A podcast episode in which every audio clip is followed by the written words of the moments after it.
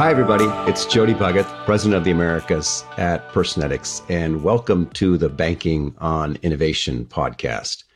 Today, I'm very pleased to invite a very special guest, Hans Morris, to the podcast. Hans, welcome to the podcast. Nice to be here, Jody. Thank nice you. Nice to see you. Yes. You nice too. to hear you. yeah. Hans has an amazing background and set of experiences. He's currently managing director of NYCA Partners. He's also chairman of the board at Lending Club. And he sits on several other fintechs, including yours truly, Personetics, which we really appreciate, Hans. Hans, why don't we start with NYCA? Introduce NYCA and its business model to our audience. And what makes NYCA unique in this sea of investment firms?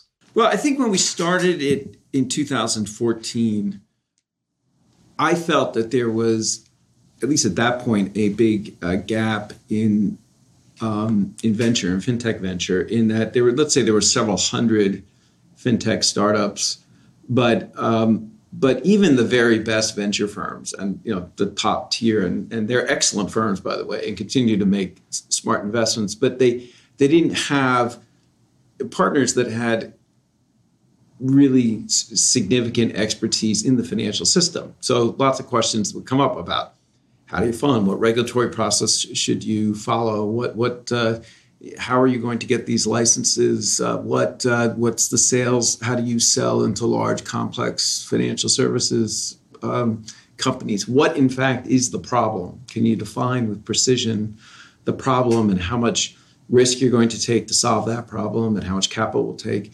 And so, what I felt was that if we had a firm that was composed of real experts on the financial system, that would help. It'd help entrepreneurs solve, you know, if you could save an entrepreneur six months, that's that's a lot actually. And if you can help them solve, uh, uh, keep them from pursuing the wrong thing for a couple of years, that could be very uh, impactful. And the idea uh, also, and the, the name NYCA uh, is stands for New York, California. And by the way, it's very hard to come up with a name for a venture capital firm, but we wanted to come up. That's the best we could do. But the idea was that we wanted it to represent New York representing the, the financial system, uh, the legacy financial system, and and um, California representing where a lot of the innovation was taking place, particularly at that point. That bridging those two uh, would be uh, valuable, and um, and and I think that uh, that is still true today. NYCA, you know, eight years later, uh, a lot's changed, and there's a lot more expertise, and now there's thousands and thousands of, of uh, fintech companies, and um, but I do think we still have that reputation of helping uh, help entrepreneurs navigate that complexity and come to better decisions. And we could talk more and give more examples of that, but I think that that's what we do uh, particularly well, and What's also interesting is when we started NYCA, we the, the capital really all came from me and then and then people that I knew who have backgrounds in financial services or technology. And our, our investment committee, we created a unique structure. I don't think anyone else has done this. Maybe maybe people will say 10 years from now it was a really stupid idea, or maybe we'll say, boy, that was really brilliant. But we started, we created an investment committee. It was really me putting up capital with five other people. And those five other people were uh, Max Levchin, who founded a firm and and uh, and co-founded PayPal, and Osama Bedier, who who was the head of the, had been the head of the Google Wallet, and then founded a company called Poynt, which was a POS system. Uh, um, Tom uh, Miglis, who was the uh, the head of, he had been the CIO at Citadel, the big hedge fund for I think, 18 years, and he had been the CIO of Salomon Brothers, uh, which is where I met him. And uh, then uh, Brian Finn, who was the president of Credit Suisse, and Charlie Songhurst, who was the, the head of strategy at Microsoft. So those five people each put in money. I put in money. They were our investment committee. We met every two weeks. Uh, and we also then created a group of people that were other individual investors who were all experts too. And we started this monthly pipeline call with that whole group. And then when we did our first institutional fund uh, a couple years later, we kept that structure and we, and we, we formulated, we, we, we uh, institutionalized these this group of investors, and we call them limited partner advisors or LPAs. And that group serves on boards, helps us on everything. And you know, Bobby Mehta is an example. He was one of the first LPAs. And our investment committee, we've changed. Uh, Max um, Levchin went went off it because he was obviously quite busy with a firm, and Brian Finn went off last year. We've added uh, Frank Yeary uh, and Magdalena Yesil, and it's it's really I, I, love it. I think it's such a good system. Uh, it, it, part of the benefit is it's not political. You know, it's really it, it makes it so that you have a very, I think, a very effective decisioning process, and then also this LPA group, but now is almost eighty people. It's just it's extraordinary. Somebody on, on that group is is one phone call away from the truth and and can help break through problems that co- companies uh, encounter. So. So that's really unique. It's hard to make it work. Believe me, we put a lot of effort into it, but we're, uh, but we, we, I really think it's, um, it's valuable and it's hard to do. So that's, um, that's what what we think is different about us. Fascinating background. Well, I know our audience is going to learn a lot, but I have to say, first thing I've learned is that NYCA was New York, California. I did not know that. so yes. good to know. Well, I'll tell you the other the other name uh, that we thought we had a whole bunch of names, uh, but one was the Vasari uh, corridor, which uh, connected the the uh, the Medici's uh, financial yeah. interests, right, commercial interests with their art. Uh-huh. Vasari corridor, yeah. famous uh, passageway uh, in Florence. And my wife said, if you call it Vasari Corridor, everyone's going to think you're a total asshole. And so, and so, so that's didn't choose that. Oh, well, I'll tell you on a more serious note and appreciative note, um, NYCA Partners has been an amazing uh, partner for Personetics and for me personally. And I want to underscore what you said, which is the limited partner team that you have is amazing, and I know I try and fully capitalize on it.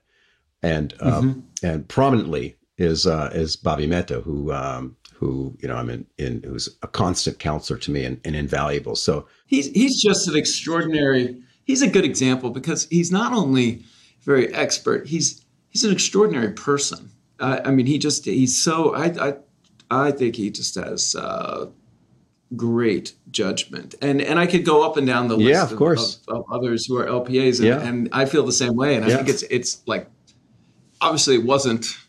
It, there, there, was intentionality in the types of people we saw it and people we knew, but it, as a group, it's also uh, just a, an excellent group. It, there's a, there's uh, there's so many people and they respect each other's expertise and and there's such a range of expertise.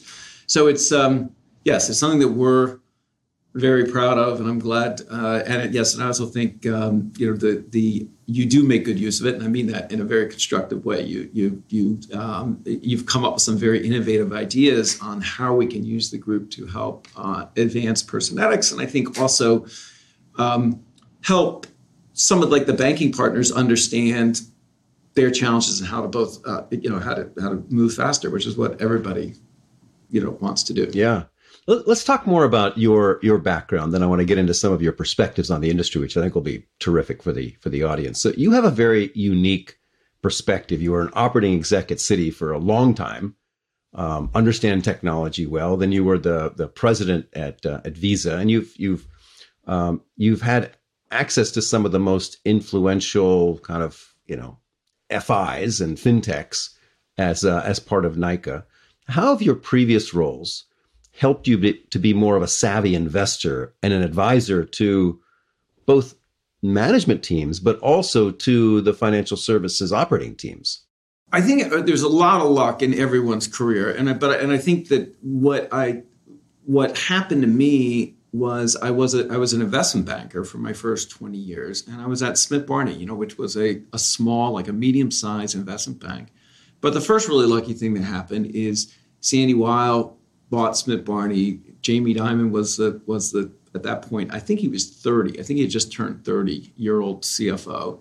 Uh, and then there was there was just a, a, a truly um,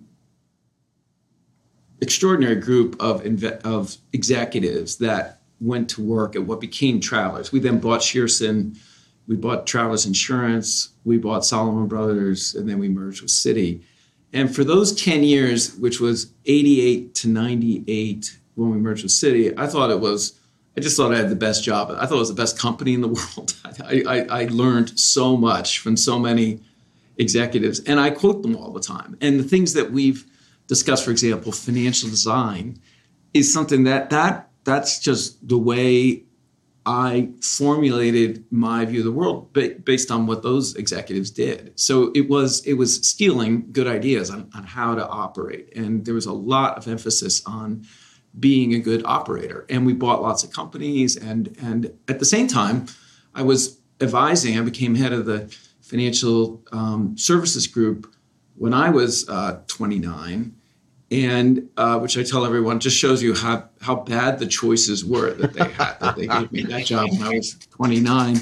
But I I had this and and this is I think um, it's something which has stayed with me for a long time. Which I, and I use this I say this to others, and I I believed it in in my own career. At that point, I said you cannot be excellent in anything in financial services if you're copying someone else's strategy. You have to, because the circumstances that made them excellent no longer exist. And so, therefore, uh, what I felt when I became head of that group, I said, we're not going to, we're not, if two banks are going to merge, we're not going to get that assignment at Smith Barney right now. We don't have, we don't have 20 years of, of doing we don't have a big a large group and we're going to lose to to Salomon Brothers or Goldman Sachs or Lehman Brothers or or Morgan Stanley or someone. And or First Boston which had a you know top tier firm at that point. And so I said we're going to focus on what were we call the subsidiary activities the underlying businesses that made up banking because banks are really just conglomerates and and they're composed of a payments business, a credit card business, a uh, uh, custody business, uh, a commercial lending business, and we became experts in those underlying businesses when no one else was doing that. And, and so that's what got us into credit cards very, very early. And we ended up building the, by far the, the, the largest credit card um, investment banking group. That's where I met Bobby actually, and and uh, and a lot of other people. Uh, Dave Nissen, is one of our LPAs, was running GE's uh, consumer business, and we did an advisory assignment for him. That's right. Then through that, I met Nigel Morris at QED, who was at that point co- just became yeah. co-head of the credit card business right. at uh, at Signet Bank. You know, we ended up doing the IPO of of Capital One. We did a lot of lots and lots of M&A work for, for First Data. It all came out of that focus. We, we, we advised, I think, on every single debit network assignment. Maybe, maybe not, maybe seven of eight of them or something, but we did almost all of them because we really had this point of view that debit networks, which were really just shared ATM networks. It was a mechanism for regional banks to compete with Citibank. And the first one was NYCE, where all the banks in New York sure. teamed up so they could have an ATM network that was equivalent to Citi, because in the in the 80s, Citi's market share, deposit market share, shifted five percentage points because of ATMs in New York. That that that was an incredible shift, organic shift, um, and an, an example of how a technology competitive advantage became very significant. So the other banks formed a debit network so that they could um, route transactions amongst each other, and from that came uh, you know, pin-based debit. And we said, this is these are payment networks. They're not just cost savings things. These could be independent revenue generating businesses. So all that came out of that focus saying, well, we're going to do this because no one else is doing it. That's what we're going to focus on. We're going to become the experts in all these underlying businesses. So that's still when when uh, so that experience and and uh, working with lots and lots of banks, insurance companies, and um, investment management firms it gave me um, first of all exposure to to really all aspects of the financial services um, industry. Second, it gave me you know connections and people, a network of you know senior executives across the industry, and you and I've seen a lot of things that don't work well, and I have a lot of good understanding of the um, the organizational behavior of these companies and how they make decisions and why it's hard to do certain things, how the regulators work. So all that context is very valuable to me. And then, you know, when we merged with Citi, I, I became the chief operating officer for the investment bank, where we're really trying to put together how does Citibank and Salomon Smith Barney interact? How does that coverage model work? How does that how how are we going to be delivering those services? What are those services? And uh, I'm working through a lot of other operational problems. And then I became CFO, and then the following year, technology and operations started reporting to me and and that was you know a very complex global organization. We had I think sixty thousand employees at that point, and um, this is just the institutional part of Citi. And we had uh, we were in hundred countries, and it was about a thirty billion dollar revenue base and a billion six balance sheet. So some disaster happening at all times, you know, some problem. And so I tell everyone I have a lot of experience with disasters in terms of understanding how why things go wrong, how hard it is to change them.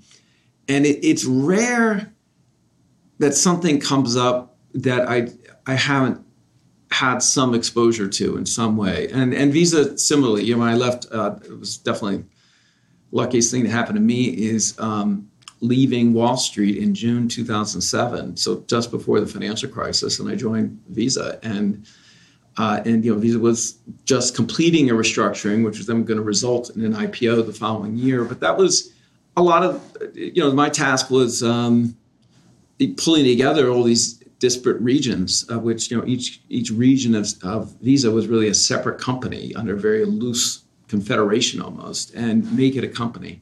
And so a lot of things which I learned at Citi and and Travelers were very relevant to that. And um, it's also an amazing network and of, of people and organizations that were connected to it. So all that really, I mean, gave a very good basis saying, okay, I understand what the problems are well, and then I got start getting more exposure to new technologies, which we really uh, didn't have that much exposure to at, at Citi or at Visa, honestly.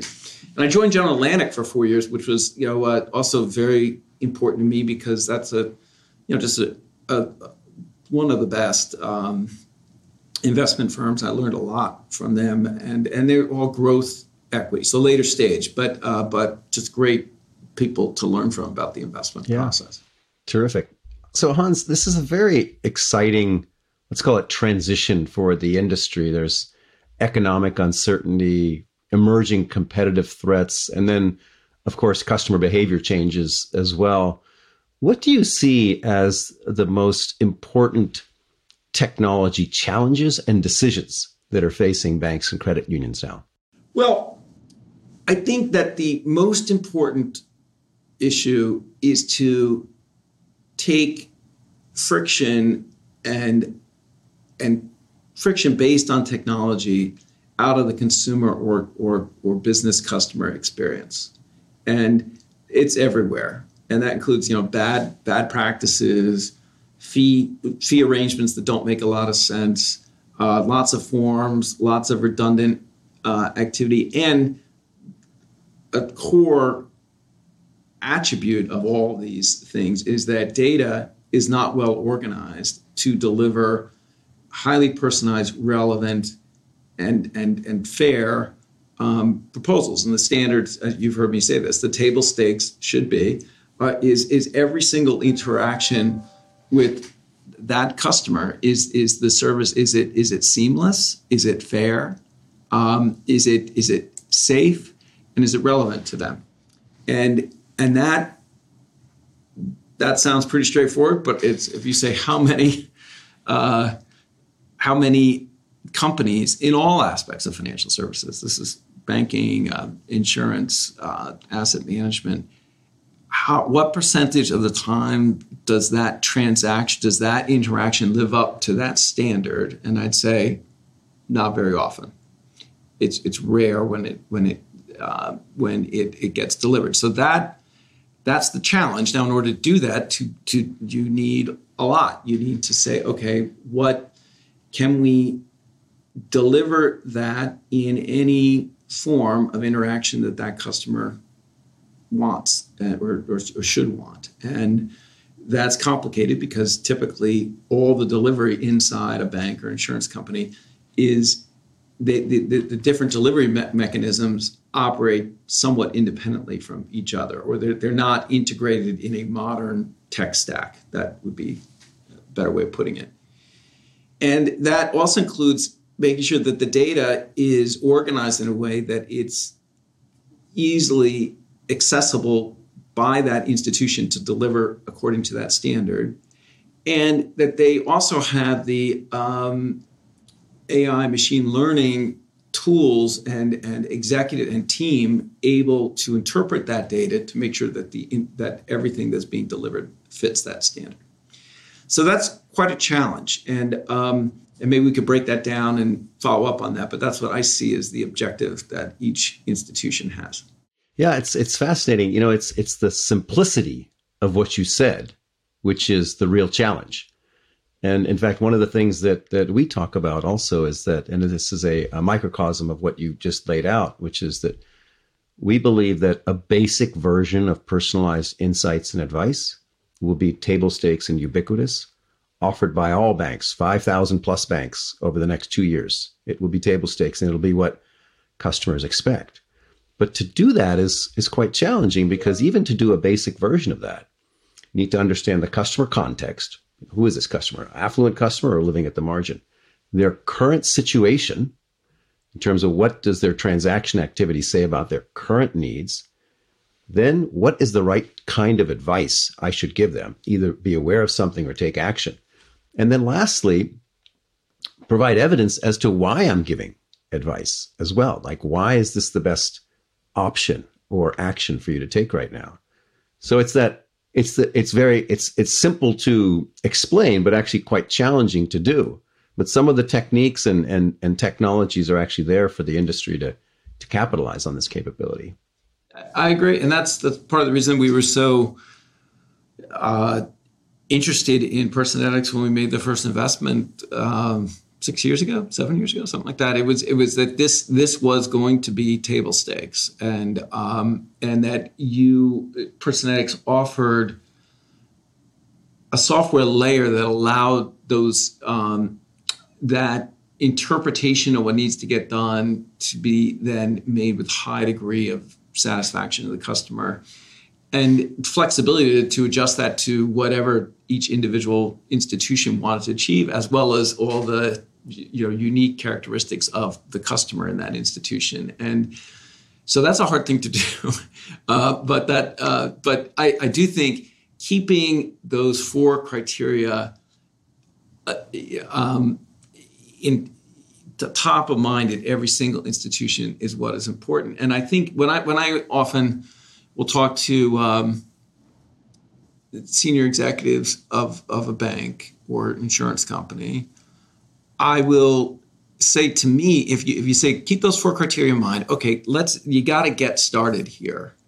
And one thing I, I find is that many institutions they spend too much time focusing on the wrong thing, too many resources. Um, it's I think you need to pull this together at the most senior level of the, of the bank to then say, let's set some very clear and pretty ambitious goals in a short period of time to to start delivering on this. And and you know, an example I would use, I often use is let's eliminate forms. No one should be filling out forms, particularly customers. Got an existing customer, why are you filling out a form? And that requires reworking it. It's not like you can say, well, let's let the new product people go figure that out. That that like the general counsel has to be part of that and saying, yes, I can eliminate I can figure out a way so that I can eliminate a lot of these requirements in forms just by or the redundancies or the fact that they're not consistent across all the organization. And let, let's solve that problem so that it's the whole management team is solving, is meeting some objectives rather than trying to delegate it to uh, some team related technology. Because in a lot of ways, it's not necessarily a technology problem which is causing the friction. Yeah. Hans, you spent a lot of time with FIs in the context of capitalizing on the fintech investments and capabilities.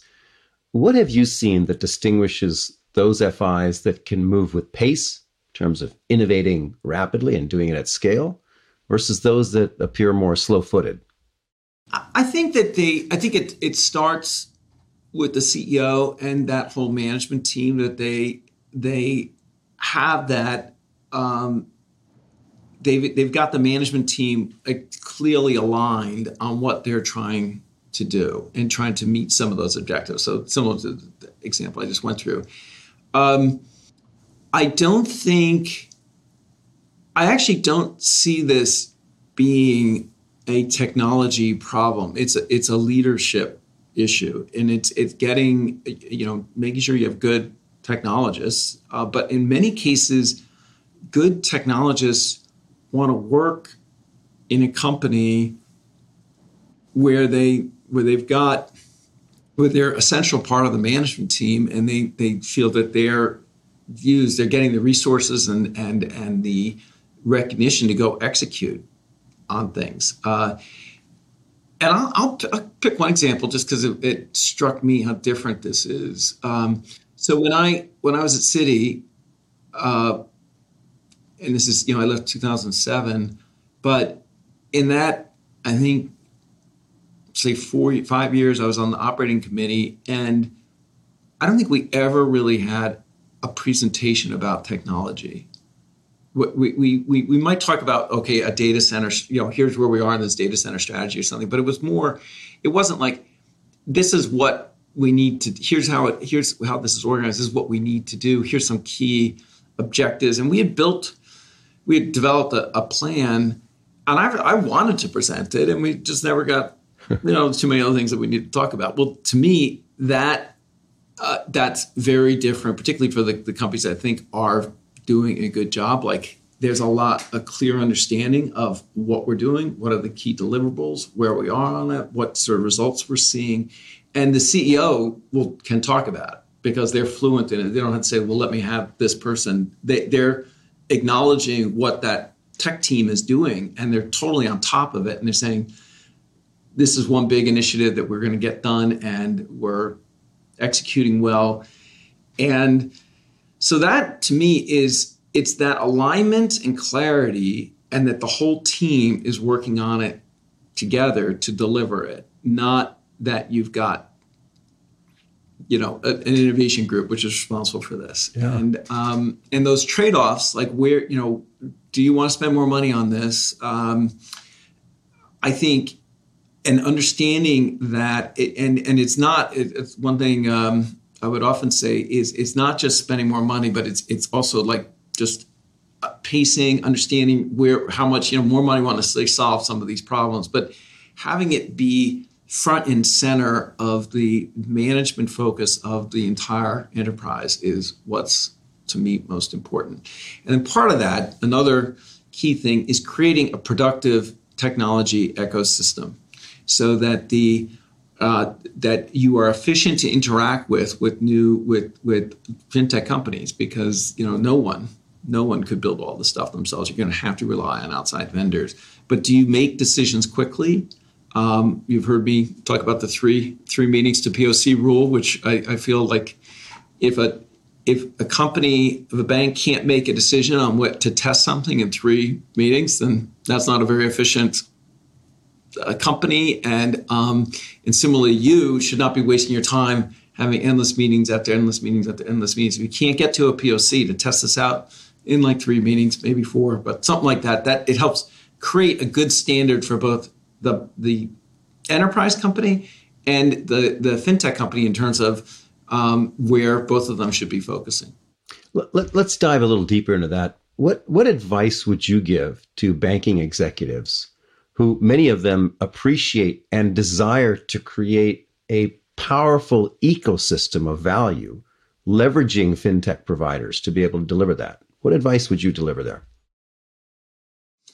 I it's very similar to what we just said, which is uh, number one, I'd have very strong clarity and own, which is owned by the entire management team on what are the priorities, so that everyone can talk about it, and therefore things that fit into those priorities get quickly approved and, and, and tested and implemented. They're part of that priority set and don't waste a lot of time and money on things that aren't in that. have a uh, create a standard so that you can quickly test and try new new types of technology that fits those areas of focus. So three meetings to POC, I think, is a great rule. Tell your management team, I don't want to hear about that someone's had had 12 meetings, we can't make a decision. Pay for the POCs. Um, I feel that uh, if you're if you're an organization, you're not willing to pay ten thousand dollars or twenty thousand dollars to a POC, well, then it's not a very high priority. so, but it makes a difference, I think, to the uh, to the, and it's a good, just a good way of saying we're putting yes, we'll pay you twenty thousand dollars for this this test, and um, uh, I also would then celebrate if you get the reputation of being good to work with, then best companies will want to work with you. We definitely, I definitely will talk to our I've talked spoken to you about this, where I'll say, this company they, they make good decisions. They impl- if it works, they will implement it. They are fair and straightforward to deal with. You won't run around circles a million times. Whereas someone else will take forever to make a decision. Priorities change all the time. Uh, it's you know they've put you through all kinds of vendor ropes. I feel if I was another another thing I would do, which is a, t- a technical issue, but it creates a lot of friction It's not necessary. And it goes back to the point I made earlier about getting the whole management team to agree on making processes work better.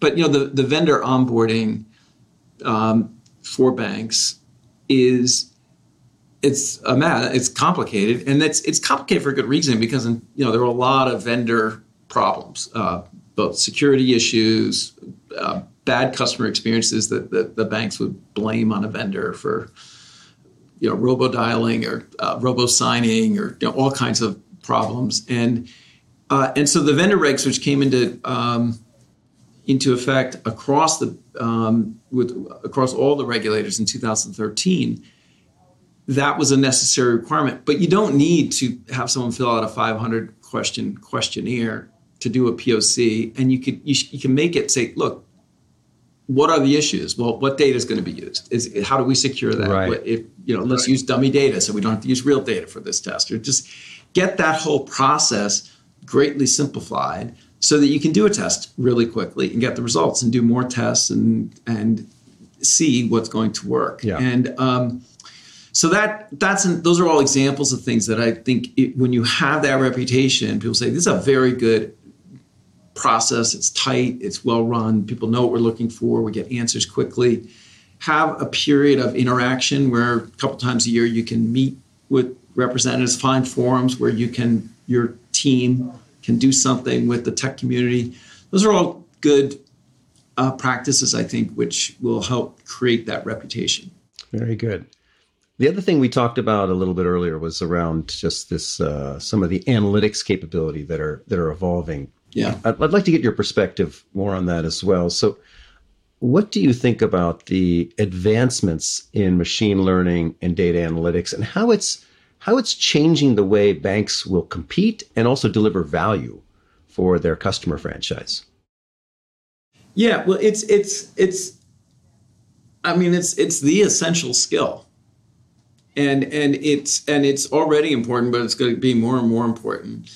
And it's you know, it's a complicated problem to solve, which is how do what is the data model that you're going to have, or how do you create a data model similar to, you know, that uh, um, any of the like, uh, not just Google, but you know, any any of the companies that you admire would have, right? They all have a similar definition uh, and and precision around definitions and access and rules and access which enable it to be much more accessible and analyzed in a consistent way across the organization. So that design and data model is probably one of the more complex issues. That is a complicated topic. And I would say the CEO and the management team need to have a plan together that which is a multi-year plan in all, all likelihood and some of the things we could come back to this about you know core changing your core or not but i think that that is a core core it's an essential part of that whole data model design what what is the nature of the core processor that you'll be using and how will data fit into that? But then i think the other key uh, ingredient is building the the team uh, a data sciences team that has high visibility inside the enterprise and creating enough of a um, enough experts so that there's consistency you have a common vocabulary common way of looking at things you're using a, a, similar stack for analytics and that you can disperse those people throughout the different business units so that everyone is you have the skill set to do data analytics at a um, sophisticated level throughout the, the company. And i think every every company of every size will have to have that and it, you know doesn't mean that you have to have you know a bunch of phds but you have to have people that definitely know how to use the, the essential tools. You have to decide what tools you're going to be using. They obviously everything has to be compliant which is another feature of this but i, I think um, it, it is clear to us at least that AI machine learning in a compliant way will be an essential part of every single um, you know financial services company of the future. You know, you talked about some of the challenges in terms of creating the simplicity, but it's also, I believe, one of the most exciting periods in financial services. The opportunity to take a real leap forward, to outcompete some of these, you know, other players, these new distribution points, um, to leverage the fintech community, to take advantage of open banking. It's it's just a very for those FIs that embrace this challenge and see this as an opportunity to to actually create a uh, a, a leap ahead and even separate themselves from, let's say, kind of laggards or also rans. It's it, it can be perceived as a as a very exciting and uh, and rewarding opportunity for banks.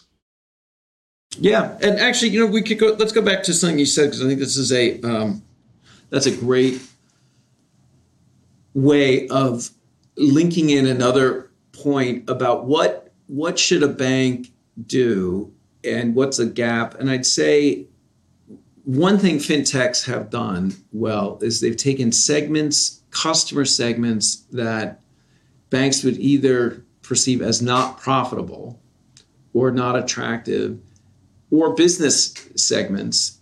Uh, and I'll get to the business segments in a second. But on the on the um, on consumers, uh, you know, I think Chime or, or one of our portfolio companies, uh, Propel, it, you know, Propel has um, six million customers who are on uh, food stamps, and they use it all the time, and they profitably make it easier for those customers to navigate, you know, government benefits.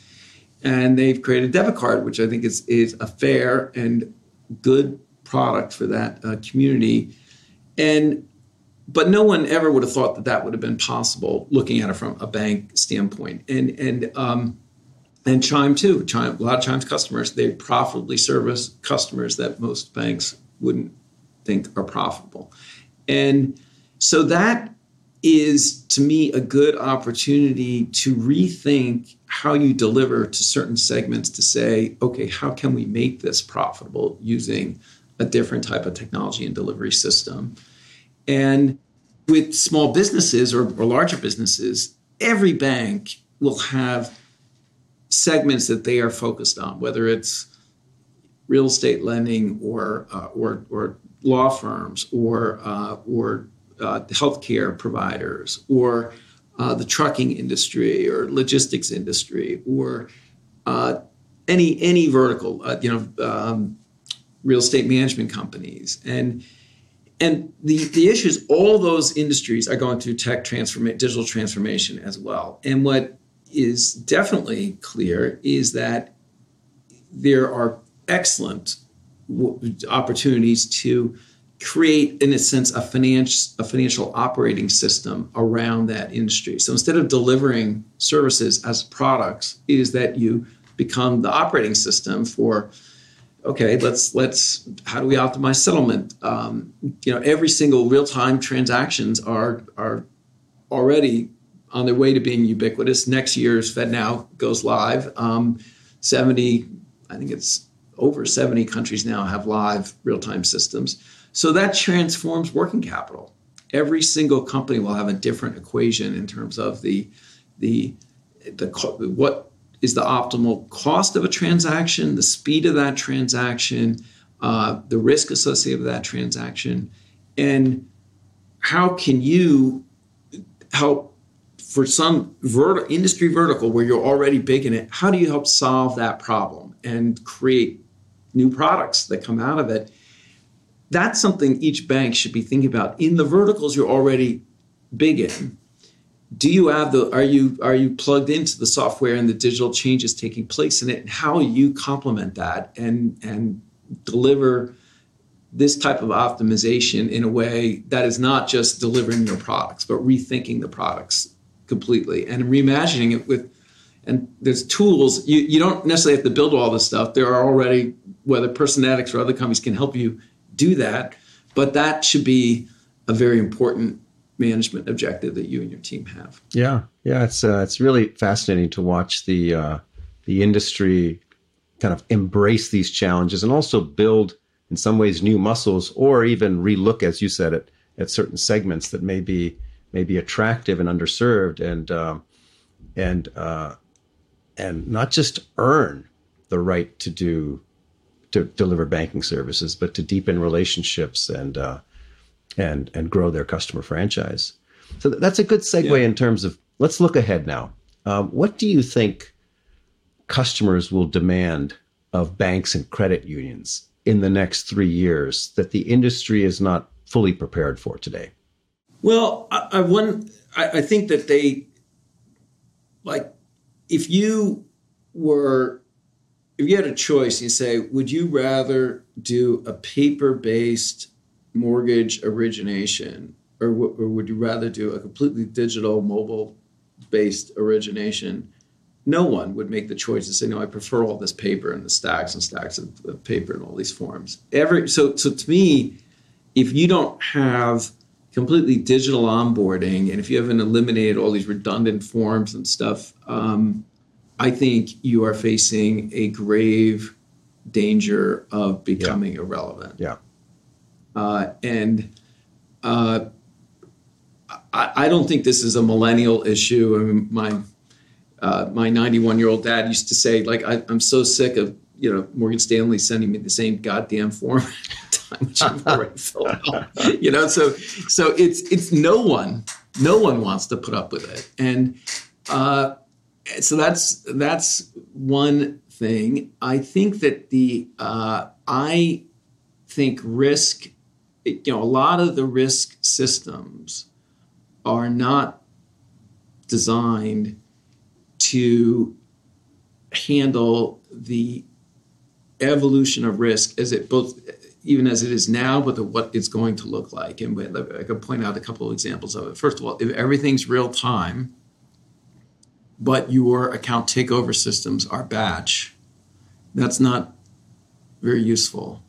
So everything needs to be real time. And then I also, we have this point of view, there's a convergence in effect of fraud and AML and cyber are all converging in a way because the you know very sophisticated actors are testing are constantly testing uh, weaknesses and that's going to get you know we've now taken large portion of the world and say they don't have access to these uh, um, to the, the, the, Western financial system. And I, so I think the number of players testing all that and sophistication of them will continue to get more and more sophisticated and faster and find uh, vulnerabilities and exploit them.